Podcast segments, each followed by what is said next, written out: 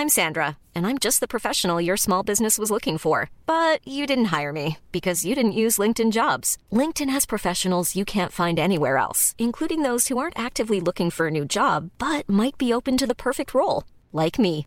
In a given month, over 70% of LinkedIn users don't visit other leading job sites. So if you're not looking on LinkedIn, you'll miss out on great candidates like Sandra. Start hiring professionals like a professional. Post your free job on linkedin.com/people today.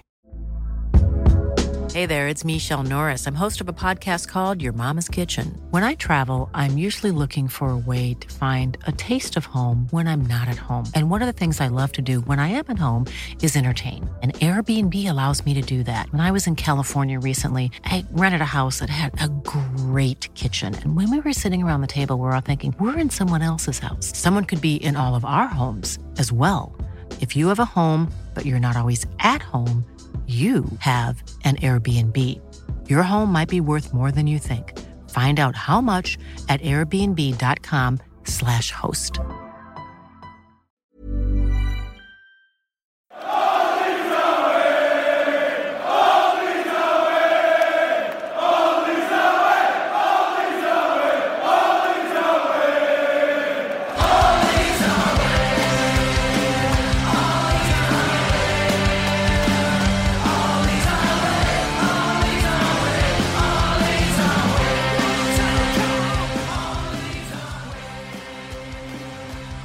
Hello and welcome to All Stats Out We, a podcast in which Leeds fans cast their combined eye over goings on at Elland Road, giving scrutiny to the underlying statistics and tactical footings at work at Leeds United. I'm Martin Riley and I'm joined today by Adam Elliott. Adam, how are you? I'm fabulous. Um, yeah, I've had a have had a nice day today. Watching a bit of uh, Sunderland, watching a bit of Newcastle when they got smashed by Spurs, and then I ate um, some really nice food as well. I had like a I wouldn't call it a paella, but it was like a Spanish type rice with chorizo, chicken, loads of spices. It was, it was really spicy. Actually, I made it a little bit too spicy, but it was delicious. So yeah, all good, and I'm and I'm enjoying Leeds United. Still, we are on a really good run at the moment, so that's also very good. How about yourself? I'm doing good. Um, I haven't eaten yet, and your description of your tea has just made me quite quite hungry. So yeah, as soon as I finish this, I'm going to be chucking some food of my own, probably a pizza. I think uh, something quick to chuck in the oven. Unfortunately, um, but yeah, my weekend's been good. Um, actually done something with my weekend. I very rarely do that, as you will be aware, Adam. Um, I went to a wedding on Saturday. Um, my partner's brother married. It was good fun. Um, went up to Northallerton. That was where the wedding was, and was there for a couple of days. And this was part of the wedding party. So yeah, it was good fun and just had some drinks and did some awful dancing to music I don't like. Um, but yeah, other than that, it was good fun. Sounds like a really good time. Yeah, yeah, yeah. And, no, uh, it was good. I know for sure that you snuck off to watch a tiny bit of the Blackburn game at one point, didn't you? I did indeed. I did indeed. Unfortunately, I couldn't watch the first half because the ceremony kicked off at twelve thirty, so I wasn't able to sneak off then. Um, but by the time the last came along, sneak off and watch them. so that was good. Uh, but no, um, we're not here to talk about weddings or food. We're here to talk about Sunderland, who we play on Tuesday at the Stadium of Light. We do not have an opposition fan to talk to for this one, so we'll just dive right into it. So, Adam, can you tell our listeners what's been happening with Sunderland in recent years? It feels like a long time since we played them. In fact, the last time we played them was in 2018, so five years ago, which we lost 2 0, I believe. no, no, no. So, we we drew one all. Ah, I'm, I'm, I'm won. reading something wrong here then. We won 2 0 at Stadium of Light that season. It was Ah. actually the one where um, Chris Wood was about to seal a move to Burnley, so he was left out like quite late on. Ah. And yeah, Saiz had a, a great game that day. And then the next time was at Elland Road a little bit later in the season. And that was disappointing, that, that draw, because they did end up getting relegated. Uh, but that was under Heckingbottom. So yeah, it's been a long time since we played against Sunderland um, for a few reasons. Obviously, we've been in the Premier League for a few years. But yeah, they were relegated that season. Um, uh, they then spent four seasons in League One. Um, Leeds fans might not know that, but it was quite a while they they had down there. A bit like us, to be honest. Uh, this this kind of big club, big fan base type thing, dropping into the third tier and staying there for probably longer than they would like. They had the likes of Jack Ross as manager and Phil Parkinson and Streaky Lee Johnson, um, but none of those worked. And then Alex Neil was actually the one that got them promoted. Um, and he obviously is quite an interesting one to talk about at the moment because he uh, actually got sacked today for the club yeah. that he left Sunderland for uh, in Stoke uh, just a few games into last season, and that meant that Tony Mowbray came in um, and he took this really young squad of like exciting players and, and made them really competitive straight away. To be honest, um, they finished sixth last season in their first season back, which obviously a very impressive feat for a team just been promoted from League One. Unfortunately, Ipswich are kind of blown that out of the water this season in the Championship, but still impressive nonetheless last season. And yeah, they, they that's where they are now. They're sixth in the league right now. Um, but obviously, Tony Mowbray has been sacked in spite of this. Um, uh, just a bit of a surprise in kind of a lot of the footballing community, even though they had been looking at some other managers in the summer. One being Francesco um, Farioli, who was obviously doing very, very good things in France with Nice at the moment. Um, and they did have a look at him. That was widely reported. But this is kind of a big club with good resources and quite ambitious. So I, I guess they saw things weren't quite going in the way they wanted and they've, they've decided to make a change. But I don't think they have a, a new manager in place now and they're not going to have one for the game against Leeds either, are they? Yeah, it just seemed like it's going to be Mike Dodds, who's been the caretaker, who's going to be staying in charge um, for the game against us. So that is unlikely to change. Um, but we're going to talk a bit about their recent results. So, so what, what's their form been like? It's been a bit mixed, hasn't it? And I think this is probably why Mowbray's got the sack. And even though they have put up decent numbers in a lot of these games for both shots, expected goals, and all the rest of it, they have been um, a little bit down in terms of, of the actual results that have come out. So they obviously won the last game against West Brom since Mowbray got sacked. But before that, they had a draw, two defeats, a win, a draw, a win, and then three defeats before that, including a thumping by Middlesbrough, which one of their local rivals, obviously. So they've been a bit up and down in terms of results, even if performances haven't always been the, uh, the sort of problem. I think it's some of the teams they played within that that have been an issue. So losses to Plymouth, losses to Huddersfield, and Stoke, they're probably the most damaging for Tony Mowbray and probably why they've been sacked. Um, but yeah, they're they're obviously a team who are still quite good because they're now sixth, even though they've had this sort of iffy run. They've won one game and they've they've managed to get themselves back in to the playoffs again. So it's just one of them crazy things. That sort of area of the championship, that that sort of seeded batch that not the top twenty talk about a lot. Um, they keep trying to move around a lot. These sort of teams. Yeah, I think that's fair. Um, I think probably the expectations were quite high for Mowbray, even despite um, how well he did for them last season. I'd guess. Um, there's they've got quite a strong team, I'd say. Uh, just from I was looking over the side, and mm-hmm. they've, uh, they've, got a lot of talented players who we'll get onto a bit later on. Um, but do you want us to talk a bit about how they set up in possession? So, how do they look to get the ball forward? So, most likely they're going to set up in a 4 1 4 1 sort of team uh, system, uh, but that can sometimes look like a 4 2 3 1 sort of shape. Um, they've got two advanced number eights, a bit like what we did with Bielsa, um, but not quite in the same way, uh, where one of them which recently has been Aouchiche, I think is how you pronounce it. Um, will probably play a bit further forward as as more of a number ten type, or at least a very more, a very much more advanced number eight. Um, but there's also Bellingham. Uh, that's Jude Bellingham's brother Jobe and Alex Pritchard that have played that role a little bit as well. So they've always got one of the two eights as a bit more of an advanced player, and then they've got one that drops deeper um, for the build up, which is usually Dan Neil, the other central midfielder, but he still will be more of a sort of number eight rather than drop in to make it a, a two all the time. Uh, like when they have possession, he will want to get forward, and that was kind of exemplified by his goal against West Brom, which is a very well taken goal, and and he'll have a bit more license to roam, but he'll largely try to help progress the ball with Ekwah at the base of midfield and kind of form a bit of a pivot. Both of them pretty comfortable in possession and turning out of that and, and playing passes forwards.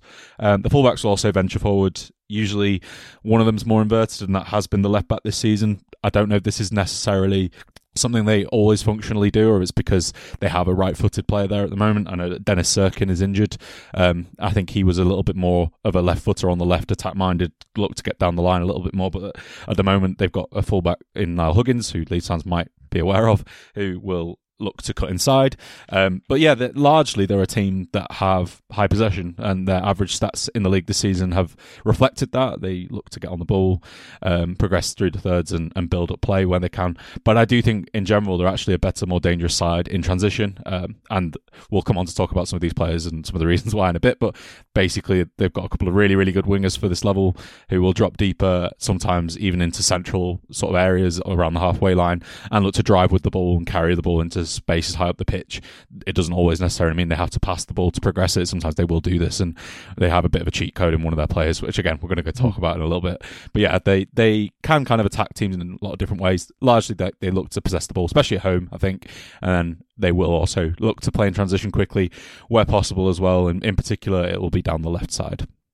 That's very fair. I think I, I, saw a lot of what you mentioned there in the little bit of a game which I watched earlier today. I was I didn't have much chance to watch too much. So I watched about half an hour earlier today, but I did like a lot of what I saw in that game. And they a lot of good combinations going on with different areas on the pitch, and the the deeper midfielder Ekwah, who you mentioned, um, I, I liked that he was often going into the right back area when the right back was getting forward, just to help them to build up and get that separation from the press. And yeah, the they seemed relatively good at getting by the press, which uh, West Brom had in that. And as, as we know, West Brom are a good out of possession side. They can cause problems for teams, and they did quite well in in that game to get out of that pressure. I felt in the game I watched. Yeah, they they were definitely the more dominant team of the two, mm-hmm. hundred percent throughout. To be honest, yeah, I would agree with that. Um, but what about when they they don't have the ball? How do they look to press and to get the ball back? So they they do deploy a quite aggressive mid block um, really, uh, that's something they've done for quite a while now. It didn't really change in this game, even though they have obviously had a change of kind of hands in the managerial dugout. Um, I kind of expected that it would probably largely stay the same. This happened a couple of times to us now with the with the Rotherham game and now the Sunderland one. But yeah, they they were mostly the same. So um, they look to try and aggressively, kind of quite high up sometimes. Um, win the ball, but it doesn't always work out. So one thing I, I've noticed, I've watched quite a bit of Sunderland this season, is that there's there's probably some joined up sort of dots that aren't always there. Um, not, or should I say, not joined up dots that aren't always there. Um, so there's a bit of naivety with their pressing. I think sometimes one or two players can can be triggered to go into it, and, if the ball is then played around them, it doesn't always work out. Last season, high regains was one of their main ways to goal. It was one of the things they were strongest at. Um, but yeah, I think that players can get dragged out quite easily. So Ekwah's one of those a, a, couple of times against West Brom. If he went too far forward as the most defensive minded midfielder, um, if he then you know either was tackled when he was in possession or or and the ball turned over or he you know failed to make the tackle or block that he needed to make with a player coming at him then it was a bit of a problem because there was lots of open space uh, to sort of attack the centre backs from.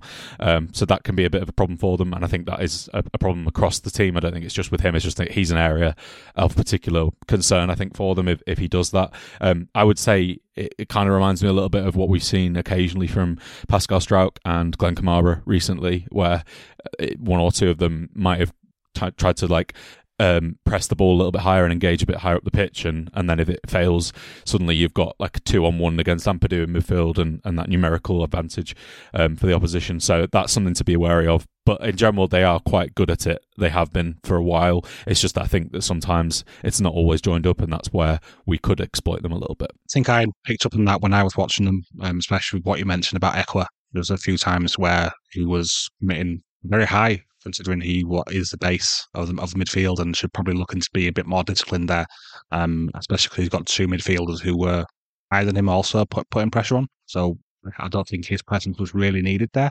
That would be the equivalent of Ampadu also joining up in the press when Umara is already up there. So yeah, I, I, did notice that, and that is something which I think we can look to exploit.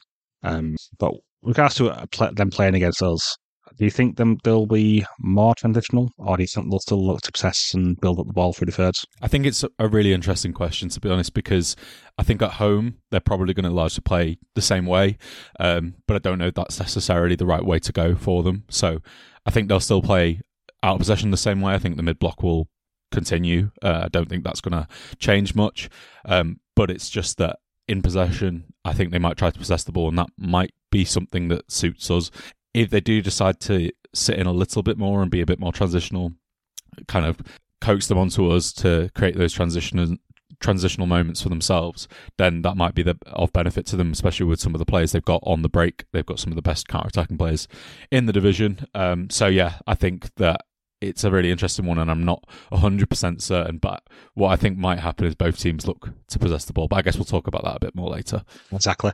And another thing which uh, I believe they're a bit of a threat at um, is set pieces. Um, I, I, think they've got a few from set pieces. Am, am, I right in that? Yeah, so it's one of their biggest strengths, actually. Uh, so they've got a couple of absolutely excellent set piece takers, which is the likes of uh, Patrick Roberts, uh, the left footer, and he does come onto the pitch because he doesn't always start, Alex Pritchard, a right footer, both of them are, are really good. Um, you might have seen the goal that they scored against West Brom, the first one. Um, that was from a free kick. That was Pritchard, but they've been really good at this all season. I don't even think they've got like huge amounts of height in their team. They've got a, like a pretty normal size. They've got some tall players, and some small players. I think it's pretty pretty average to be honest.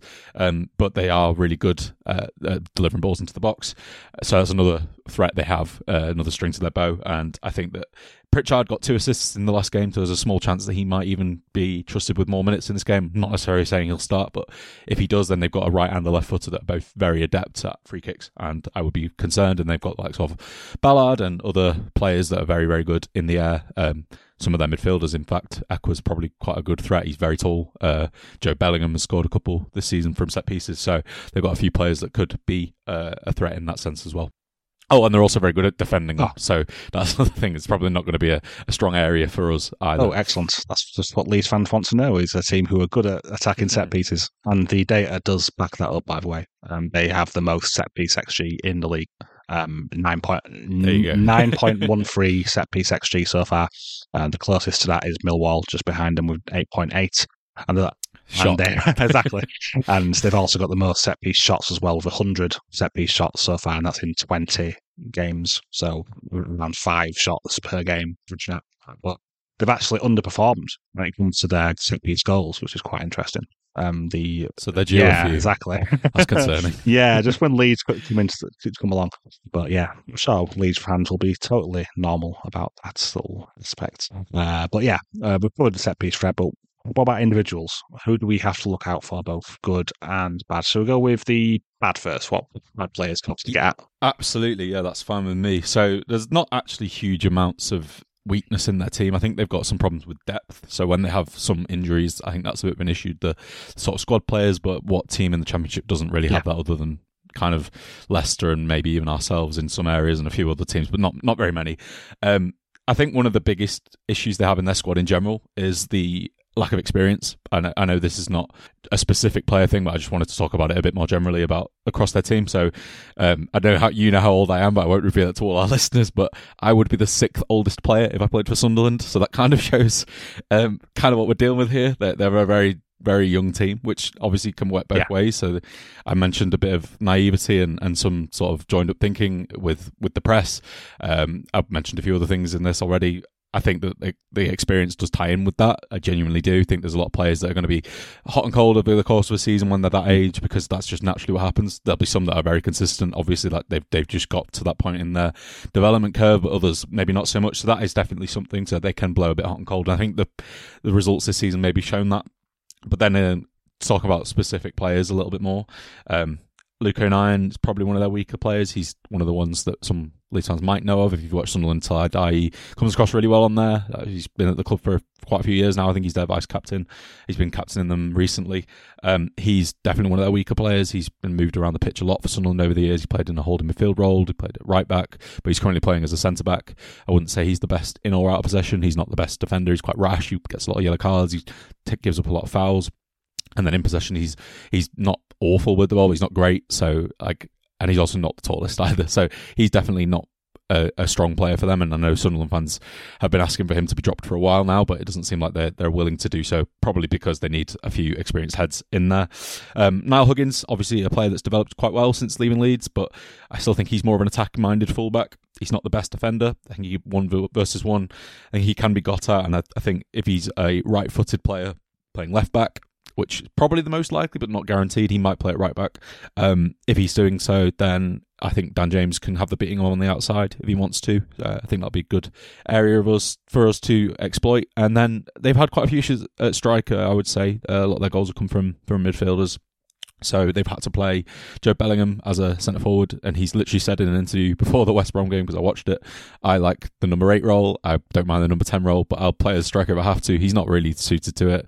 Um, and they've also had to play some players like Bradley Dack there, um, a few others that are midfielders, and they haven't really settled on a striker because the two they have on their books, the two main ones, well, they have three actually, but one of them doesn't play much at all now because he clearly isn't ready. But they've got um, guys, I've forgotten their names now. Why have I forgotten their names? You might have to cut this out, editor.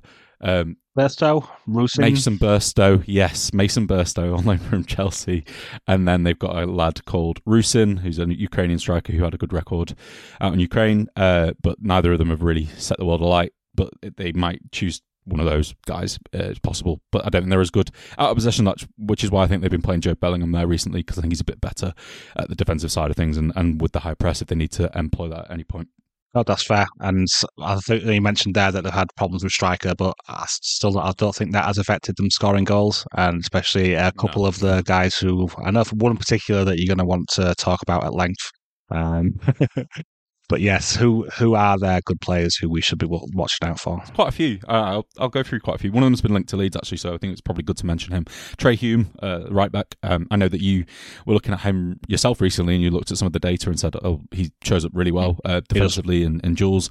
He's he's putting up really good numbers, but I also think he's pretty good on the ball. He's not he's good going both ways. Basically, he's only 21, so he's a player on a steep development curve. Um, I think with this section, I, I, should mention. I've already said they've got quite a young squad one thing they've been trying to do as much as possible in recent years is is kind of buy low, sell high. Obviously, there is some risk with that, and there will be some players that don't work out in that regard. So they'll sign some players and they, they just don't work out. They don't flip them for profit. But a lot of the players they're trying to do that with now are kind of working out. They've developed players really, really nicely, and he's one of them. They sold it. They signed him for a really, really small fee, and he's already, you know, he's probably worth a few million at least already, if not more. So he's one of the better right backs in the division. Um, and I, I, I, like this model, I, and is why I must say to listeners just from personal experience, I don't like Sunderland very much as a club. I don't know why. Well, actually, I do know why, but I won't go into sort of personal life stuff. Um, there are a few reasons, and they're probably one of my like fifth, sixth least favorite teams outside of the obvious Man United, Chelsea's of the world. Uh, but actually, this iteration of them really enjoy loads of players to, to kind of get into here. So, Patterson, the goalkeeper, I don't know, I've said in other podcasts, um, the goalkeeper's quite good for this team, but he is actually one of the best goalkeepers in the division, and a lot of the stats will back that up as well. He's a really, really top goal uh, stopper, like in, in between the sticks. Um, Dan Ballard, I mentioned him, scored from the corner, a product of the Arsenal Academy. They signed him pretty cheap. He's already developed really nicely. He's one of the better centre backs in the division, I would say, and is a player that's probably helping O'Nien out a lot in that in that role. Ekwah, um, although we've we've both just touched on him maybe being a little bit iffy out of possession. I think on the ball he's really looked comfortable and he likes to take the ball on the turn, as well as his midfield partner Dan Neil. Both of them really young midfielders that are very comfortable with the ball. Neil has been linked with Liverpool and a few other Premier League teams. He's really, really well thought of. He's a academy product. So is Patterson actually, but they've they've got a few of those, and, and he's one of the, the brightest sparks in their team. He's also captain the team. and He's very, very young. Um, then you've got Patrick Roberts, one of their best swingers, and certainly player I really like and have liked for a few years. I'm glad his career's back on track because obviously he kind of it kind of didn't work out for him with a, f- a few of the moves earlier in his career, but he is definitely one of Sunderland's best threats. Really good ball carrier, dribbler, one versus one threat. He will look to cut inside onto his left foot with every opportunity from the right and is very, very good at it. Um, there was a few moments in that West Brom game, you probably saw one of the ones early on where he gets free and he attacks the box and he's very, very good um, and very hard to stop. So he is a player to be a bit worried by. And then I guess the last one to talk about, I, will happily let you go first with it if you would like to, because I know that he's probably a player you know the most about in this team yourself. Um, well, Jack, Jack Clarke, of course. Um, he is one of the player who Leeds fans are very familiar with, and he's been very good for us in the past but he's on another level at the moment with Sunderland. I think she would disagree. Um, he's very, very good, especially at what one v one attacking. Um, he's very, very fun to watch. Loves to get forward. Loves to beat, beat his man at the first opportunity he gets, and probably at the second opportunity as well. If he wasn't done with him the first time, and he's also very good at scoring goals. Um, he's a scorer with ten goals so far, and he's I think overperforming his XG by a couple of goals at the moment. Uh, so yeah, he's got he's their most their biggest threat when it goes forward, both attacking and creating. I think um, I think it's close between him and Patrick Roberts about the its creator that they've got. But yeah, he's a very very good player. Um, but I'll let you rave about him a little bit more. yes, um, some of our listeners will know how I feel about Jack Clarke. Uh, he is a player, obviously, that's left Leeds, and lots of Leeds fans will know of him. But he has developed so nicely since that. Obviously, had a couple of failed loan moves, including to us, Stoke and QPR as well. Didn't really work out, but he's gone on loan to Sunderland, done well in League One, and they've signed him permanently. Um, and he's just gone to another level. Really, he was good in League One, but he's got even better in the Championship for some reason. Um, he is their main attacking threat, as Martin's mentioned. So dynamic, uh, they'll look to find him if they have a transitional moment. Every chance they get, they'll they'll look to that sort of left channel, and he'll pretty much always show for the ball wherever he can. He doesn't really care too much where he receives it. If it's in good position, if he has to drop deep into positions he maybe doesn't want to be in, a bit like Jack Grealish when he played for Villa in the Championship, I would I would describe him as, and just drag the team up the pitch. He will do it, and he's brilliant at it. Um, and essentially, this is a battle of the two best wingers in the league, in my opinion, in Clarke and Summerville. I think they're both brilliant, and I love them both very much for different reasons. Um, but yes, they're both so good at carrying and dribbling into space. And, and the one thing you kind of touched on there is if he gets tackled, he's relentless. He'll just go straight back in. He'll try and get his foot on the ball again and just go again. And he just doesn't really stop and give up. Um, and yeah, he'll get to the byline and cut the ball back if he has to. He'll cut inside and shoot if he has to. He's a really, really dynamic threat now and a, a much better player than the one that Leeds sold to Spurs. And at the time, a lot of us thought, you know, it's really good money. And, and it kind of was. But you look at him now and he's one of the best players let alone wingers in the championship. Uh, he's brilliant, and he's only like 23. So um, good on him. He's a he's a player doing really really well, and yeah, definitely their best player, 100. percent Yeah, I would agree with that. Um, but I'll, I'll, talk a bit about, about their data for this season. Um, you've talked quite a bit, so I'll give you a bit of a breather from talking. uh, so just looking over their data, I've already mentioned about the set piece threat. So they are the set piece attackers in the league according to the XG. They are around 10th in the league for XG created at 21.67 XG, and they've scored 18 goals from that. So they've got a bit of an underperformance when it comes to striking, but that would make sense with them not having a registered centre forward. So Jack Clarke is doing some, some over, overperforming, and the rest of the team are underperforming a bit in, on that level. And in regards to XG against them, they do give up not too much actually. They've got the seventh best XG against numbers in open play. So they're doing quite good on that front at stopping shots getting to them. And they're probably around about where they should be with goals conceded against that. So they've conceded 17 goals from that 16.7 XG in open play. So that's relatively good. In regards to the set piece XG, like you already mentioned earlier, they are pretty strong defending set pieces. They are the best team in the league when it comes to defending set pieces. so your 4.01 XG that was conceded, and teams have actually overperformed that slightly with six goals conceded from that. So yeah, that's about it from the XG side of things. But with regards to the style of play, what Opta says, they are probably in a similar area to us actually. Not not massively direct and not massive massively patent, sitting in between the two styles. So yeah, the team who mixed it up and has a lot of different threats in their arsenal, quite similar in style, I think, to us, I would say. But with maybe not as many high quality attackers for what we've got. The, the two, the two where we've got four, really.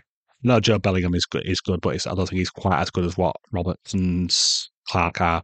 But yeah, that's about everything from the data side of things. Um, but regards to the lineup, um, be, what injuries do they have at the moment? First of all, their club captain's been injured for most of the season so far. Um, he's a long term injury. Um, then they've got a few other players that maybe had a chance of starting Aji Alese, and then two fullbacks in Dennis Cirkin and and Timothée Pembele. Um, but yeah, those are the most notable ones. They've got a few other fringe guys like Jamie Tete, and Bennette, and then the really exciting 16 year old that some people might have seen. Um, scored a few goals for them already. Chris Rigg, um, a central midfielder that's usually comes on as a striker when they when they put him on, which they seem to just be doing a lot, lot this season. Um, but yeah, um, he's he's great. So look out for him. Another academy product. They've got loads of these pouring out their ears, a bit like us. Um, but yeah, they don't have too many injuries, and, and the lineup has been kind of settled recently. I think the only one of note there really is Dennis Cirkin. I think he would have a good chance of starting, but other ones maybe not so much. So, with regards to the lineup, um, I think we've got wrote down here Hassan in goal, Hume, Ballard, O'Nien, and Huggins. Um, essential for Huggins or Hume to be on either side because both of them have played at left back and right back. So one is undecided. Ekwah in the DM spot um, with Roberts and Clarke on the wings, Neil and either Goche or Bellingham in midfield, but Bellingham could also play up front. Um, if Bellingham isn't playing up front, it to be Rusyn or Burstow sound about right? Yeah, it does. I think Burstow's played the most games as the striker so far this season, but they have rotated that a lot. That's probably them in the position they've they've rotated the most. Dack as well, another player that Leeds may have heard of on, on the bench, but obviously he was a he was a Mowbray boy, so don't, don't know what's going to be next for him. Yeah, well, he was a good player for Blackburn, was um, so his potential. It depends if the next manager likes him. Is I think, um, but yeah, the I think I think they may end up going with Bellingham up front, if I'm honest. Uh, they may want their best out of possession front against us, I would imagine. At least that's what I would do in, in their shoes. The threat that they're mainly going to focus on against us, I think, would be on the wing, and it makes sense with the threat they've got there. Um, but I think that's about everything for the Sunderland analysis. So we'll move on to the lead section, and I think we'll swap who's hosting for this. So I'll let you take it away, Adam. I'm Sandra, and I'm just the professional your small business was looking for. But you didn't hire me because you didn't use LinkedIn jobs. LinkedIn has professionals you can't find anywhere else, including those who aren't actively looking for a new job but might be open to the perfect role, like me. In a given month, over 70% of LinkedIn users don't visit other leading job sites. So if you're not looking on LinkedIn, you'll miss out on great candidates like Sandra. Start hiring professionals like a professional. Post your free job on linkedin.com/people today. Hey there, it's Michelle Norris. I'm host of a podcast called Your Mama's Kitchen. When I travel, I'm usually looking for a way to find a taste of home when I'm not at home. And one of the things I love to do when I am at home is entertain. And Airbnb allows me to do that. When I was in California recently, I rented a house that had a great kitchen. And when we were sitting around the table, we we're all thinking, we're in someone else's house. Someone could be in all of our homes as well. If you have a home, but you're not always at home, you have an Airbnb. Your home might be worth more than you think. Find out how much at airbnb.com/slash host.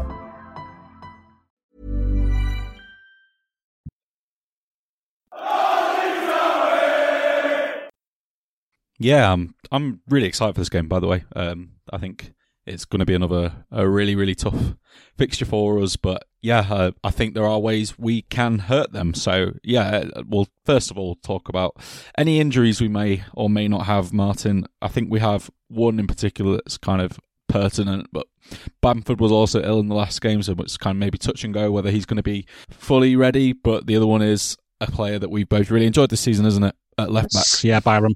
Um, he will be a miss and it does seem like he will most likely miss this game. Um, maybe even the one after that. Obviously, we'll find out when Farke does his press conference as to how long he's going to be out for.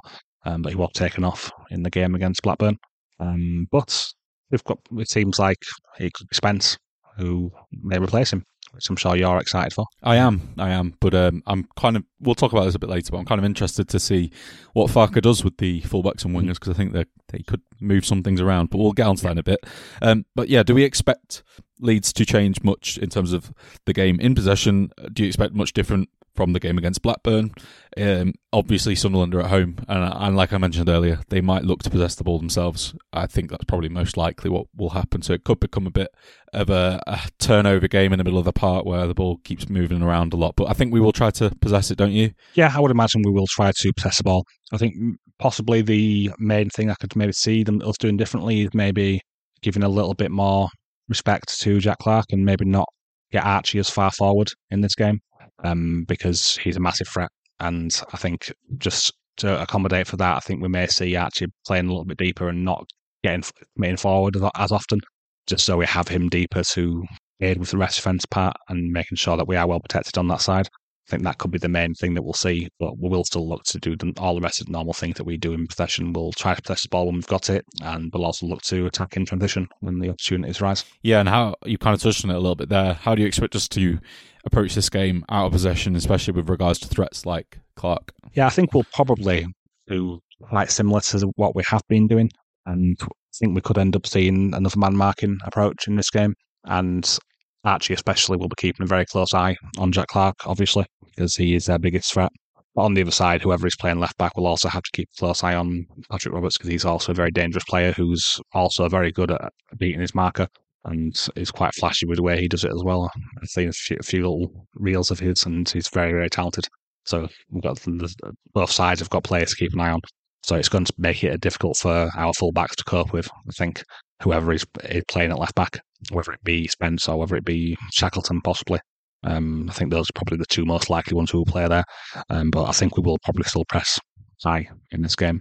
Um, we did the same in all our recent games. We I seem to be settled on that now.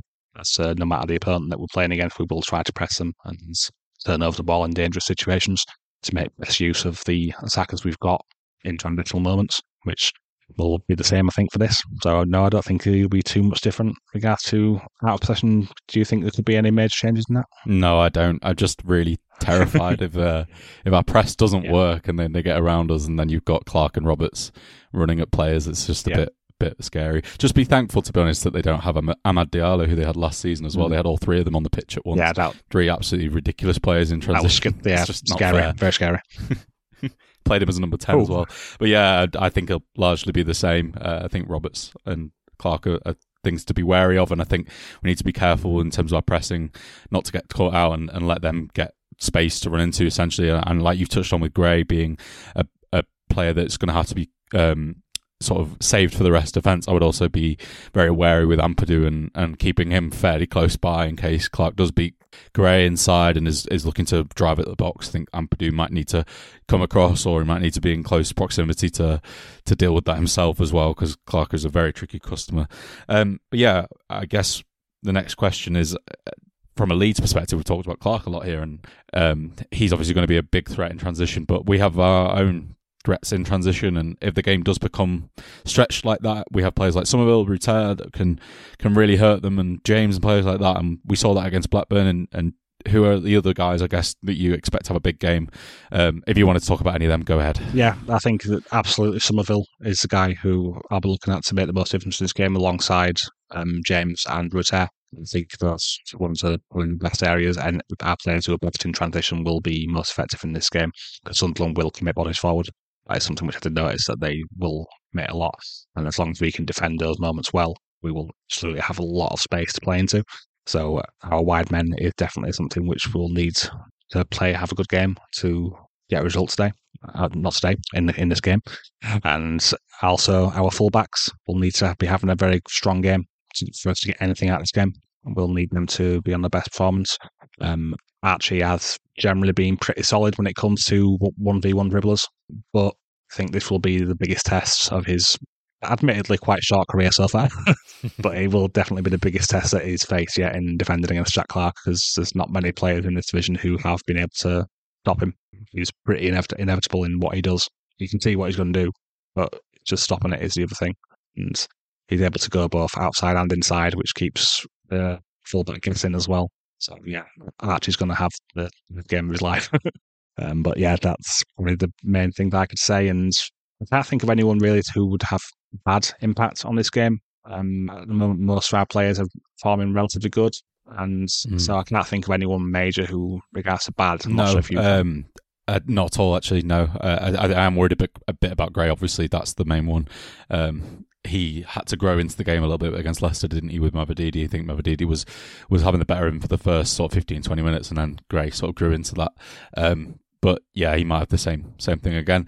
I'm I'm interested to see if Jed Spence plays at left back. Obviously, I'm skipping ahead a bit to our predicted lineup, but I, I think that's probably the most likely. And if he is there, that's a, a right-footed, very physical, very fast player playing as a left-footed winger at left back, and I think that that actually probably is a good matchup for us um, if he's able to start and, and play and you know he's sharp. Um, I don't think that that Roberts will have way too much joy out of him, even though he is a tricky customer. I think that's a, a decent matchup for us. I say this now, and he's going to have the game of his life. But yeah, um, I think that's the the fullback is area is the one of concern most. I would say. Um, but yeah, I think in general it's more positives, and I, I wanted to talk about Joel Piroe a little bit as well. We've we've mentioned in other games when he's come up against pivot players and especially single pivots like him putting himself on them and just man marking. Now Ekwah's a really strong, really physical boy, and I think he can get out of pressure just by being a lot stronger than his opponent. Um, but I think if Piroe is at any point because uh, I think having him in that role and having him kind of in that simplified version of just man marking will be good for him. But I think if he's in that role and Ekwah's ever caught out with the ball, either by Piroe or another player in that area, and we can get the ball to Piroe quickly and driving at the back line, I think that there's going to be spaces for him to occupy around their box to get shots off. I think more than usual, and I hope we find him with passes if, if that becomes the case. Um, so yeah, that is definitely, as we mentioned earlier with Ekwah and the way he could be caught out. I think that that is definitely something to take into consideration. And and I guess if I was going to try and make a like a, and I would never do this, but a goal scorer prediction, I, am going to say Piroe's going to score one and probably around the 20 yard to sort of 16 yard mark, um, either just outside or just inside the box. Um, but that all depends on a transitional moment if we can catch them out like that. So I'm hoping we can because I've said it now. But yeah, um, if, I've kind of touched on it there, but um, what do you expect the kind of predicted lineup to be? What, what are you predicting the lineup to be? Should I say? I would expect it to be very similar to the last game, but with Spence coming in at left back. I think that's the most likely thing to happen because that was the player who he called upon to come on in a lot of the game when Byram got injured, and I believe Shackleton was also on a bench. Am I correct in that? I think he was. yeah, yeah, yeah so, so. That, uh, I think he's probably the most likely one, and the player who will be wanting to get more minutes as well it could be a bit of a challenge for him to give it to get us out straight away. But I do back Spence to be able to handle that. Um, I felt he did well in the game when he came on, and he.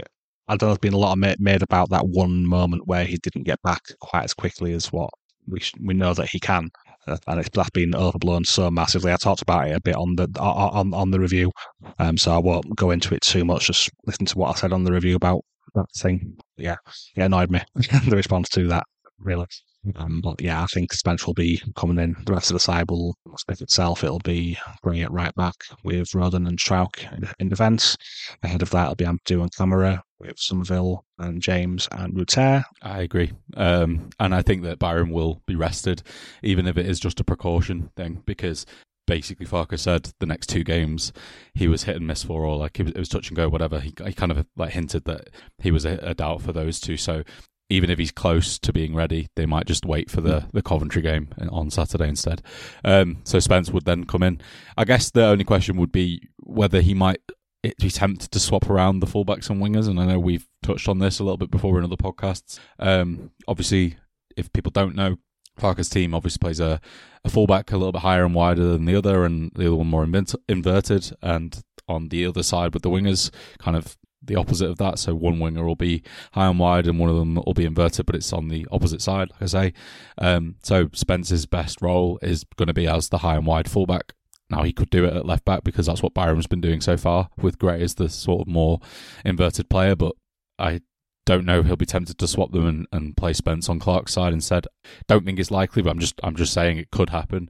Um, and if he does that, then I would suspect James and Summerville would also swap. But I, again, wouldn't be 100 percent sure of that either.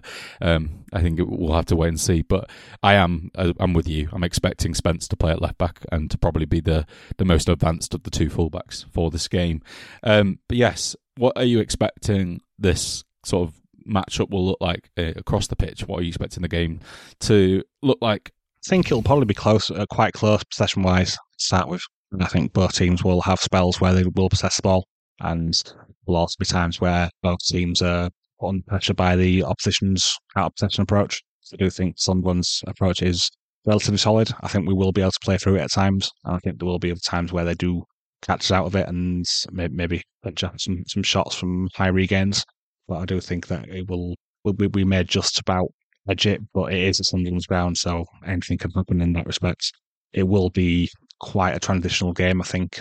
Both teams will be looking to take advantage of the space the other leaves behind. So will be a, lot of direct attacks from one end to the other and followed briefly by spells of possession for each team. So it's going to be a very interesting game to see who comes out on top of that transitional battle. And it will be a lot of individuals who will have to make the best of their moments to shine and take advantage of the chances that are there to get them. So will be a fair, a fair amount for each individual player, I think, to impress on this game. Yep, Yep, totally agree with everything you said. Essentially, I think the crowd will have a bit of a an impact there. Mm-hmm. Obviously, a, a, noisy bunch is a big crowd in a big ground, um, and that obviously will help them at home. And it has. I think they've been a pretty good team at home this season. It's been the away form, um, which has been a bit iffy. Which is actually the opposite of last season. They were a better away side, but it's flipped. um, but yeah, they're they're really much better team than I think a lot of people think. I think a lot of people have seen them floating around those sort of sixth to sort of twelfth spots and have not thought that much of them. But they've actually got one of the best xG differentials in the league, and so I think that they're they're one of our harder games that we've got in this little run. Really, um, quite worried about a lot of their threats. Like you say, I think the ball might just be turned over a lot in midfield, and, and possession might be sort of to and fro a little bit. I, I totally agree with that. Um, but yeah, um, where do you think personally that the game will be won or lost? I think I don't think it will actually be in the possession battle. I think it'll be in the transitional element. I think agree. It's, agree. Uh, I think that's what what's going to decide this game. I think both teams' out possession approach will cause problems with each with the opposition trying to progress the ball through, through consolidated possession, and it will turn into whoever can make the most of their transitional attacks and who is more more clinical in those moments. Um, we were relatively clinical against Blackburn, other than maybe a couple of things. We didn't have very many big chances in that game, and we came out on top. Um, and if we can do the same against Sunderland, then we should have a good time. But if we don't, it could end up getting a bit messy, especially if um, London pinch an early goal. It could end up making things very difficult for us. But we have responded well when taking an early goal recently, so it may not be the end, but it's definitely going to be a fun game. Yeah, you touched on something I was going to say, which is that both teams have been excellent when they've scored first this season. They've both been very good at protecting the lead. We've only let it go once, so I don't know how many times they have, but I, I noted that I, they haven't done it very often, let's put it that way. Um, yeah, yeah, yeah, totally agree with everything. Again, um, not going to add too much, but it is those transitional threat attackers that both teams have, and I think we have a few more of them. So I'm hoping that that might just be the difference. I think this could be quite a low scoring um, win for either team. That's what I would mm. predict. I think it might be quite mid blocky and cagey in the middle. And then if some teams can spring out of that with uh, either Clarke or Summerville, really for us or them, um, then that's where a moment might be taken because both of those guys are so decisive when running at defenses backpedaling, both excellent at it. So I think that that's what it might come down to. And, and who has the better rest event, which again largely has been us this season, but you just don't know with, with the players they've got. And again, we might not be able to unlock the the door at their end. So yes, I, I, think it's a really interesting game. Another one to tick off that's that's quite difficult. But we've already beaten Middlesbrough and Blackburn, so that's we're going into this with good form. What's that now? Nine wins in the last eleven yeah. for us. Two, uh, one draw, one mm-hmm. defeat. Brilliant. Really, really good. Um, even when we've not been 100% wholly convincing in every single aspect of games. Like against Blackburn, they had good spells. I think Black, that Sunderland will here, and, I think that that's fine because I think we can still win. We've got the the players to do so um, at the end of the pitch that matters. Let's put it that way. But yes, that kind of wraps everything up. Unless there's anything else you wanted to add? No, quickly. I don't think so. I think we've covered everything quite well. Nicely. Lovely. I will wrap things up by first talking about the Patreon, which obviously Tom Olsen would tell both of us off for, for not mentioning. but yeah, for those who don't know, Patreon is a platform where people can pay money to support creators that they enjoy and receive bonus content in return. We put out Patreon only podcasts and analysis articles, and our patrons also get all of our podcasts ad free and early access to our preview podcasts, such as this one for some of you. Um, we've got an article coming up, I think, as well. So that'll be on our Pablo tier for subscribers. Um, we're, we're a bit pushed for time with how many games we have coming up and, and, the busy schedule over Christmas and whatnot, and I think everyone knows that. But it should be finished in the next week or so, right, Martin? Yeah, um, it's me who's doing this. Um, I'm not going to spoil what it's going to be about. I want it to be a bit of a surprise. um, but yeah, it's going to be in the, ne- in the next week or so. And the recent um, that visual which I put out on the um, Twitter account, uh, that is what it's in relation to um, and no one so far has guessed what it's about. So I want to keep so go and check the tweet and have your own guess, I guess, guys. Um, but yeah, uh, we don't want to overpromise what we're kind of doing at the moment, even though that's in the works because it, the schedule is so busy, and probably will be some slight changes towards the back end of the month around some of the really really busy periods uh, with how we do pods and, and whether they're a bit shorter or we combine stuff. I don't know yet exactly. We haven't fully worked it out. We've got a few ideas in the works, but you you will still get plenty of content. Do not worry. Um, but yeah, it really helps us out when you support us, and it means that we can do more content like those. So if you are interested and want to access any of that content, you can sign up at Martin patreon.com slash ASAW. Fantastic. Thank you so much. And I think a few of you have picked up on this now, but I'll mention it again. We've been doing Twitter Spaces. We brought that back recently. Uh, it's something we used to do a lot with John and Darren in particular, and it's been something me and Martin have been doing a lot and, and told those who joined in a little bit as well. We didn't actually do it for the Black Blackburn game, but we will be able to do it for other games. We might do it for this one if there is time um, and there is enough people about. So about 10, 15 minutes after the lineups are announced, it's kind of an extra bit of this preview pod. So please do head on over and put a tweet out so it'll remind you, but please do remember if you can. But yes, uh, all that's left for me to do is to say thank you, Martin, so far. Thank and we'll, we'll be back soon for a review of this game and to preview our next opponents, which is Coventry City. Yes, it is. Who we play on Saturday soon after. Um, and all that left me to say is thank you to everyone that's listened in. Uh, I hope you all enjoyed the Sunderland game. Goodbye and have a great week.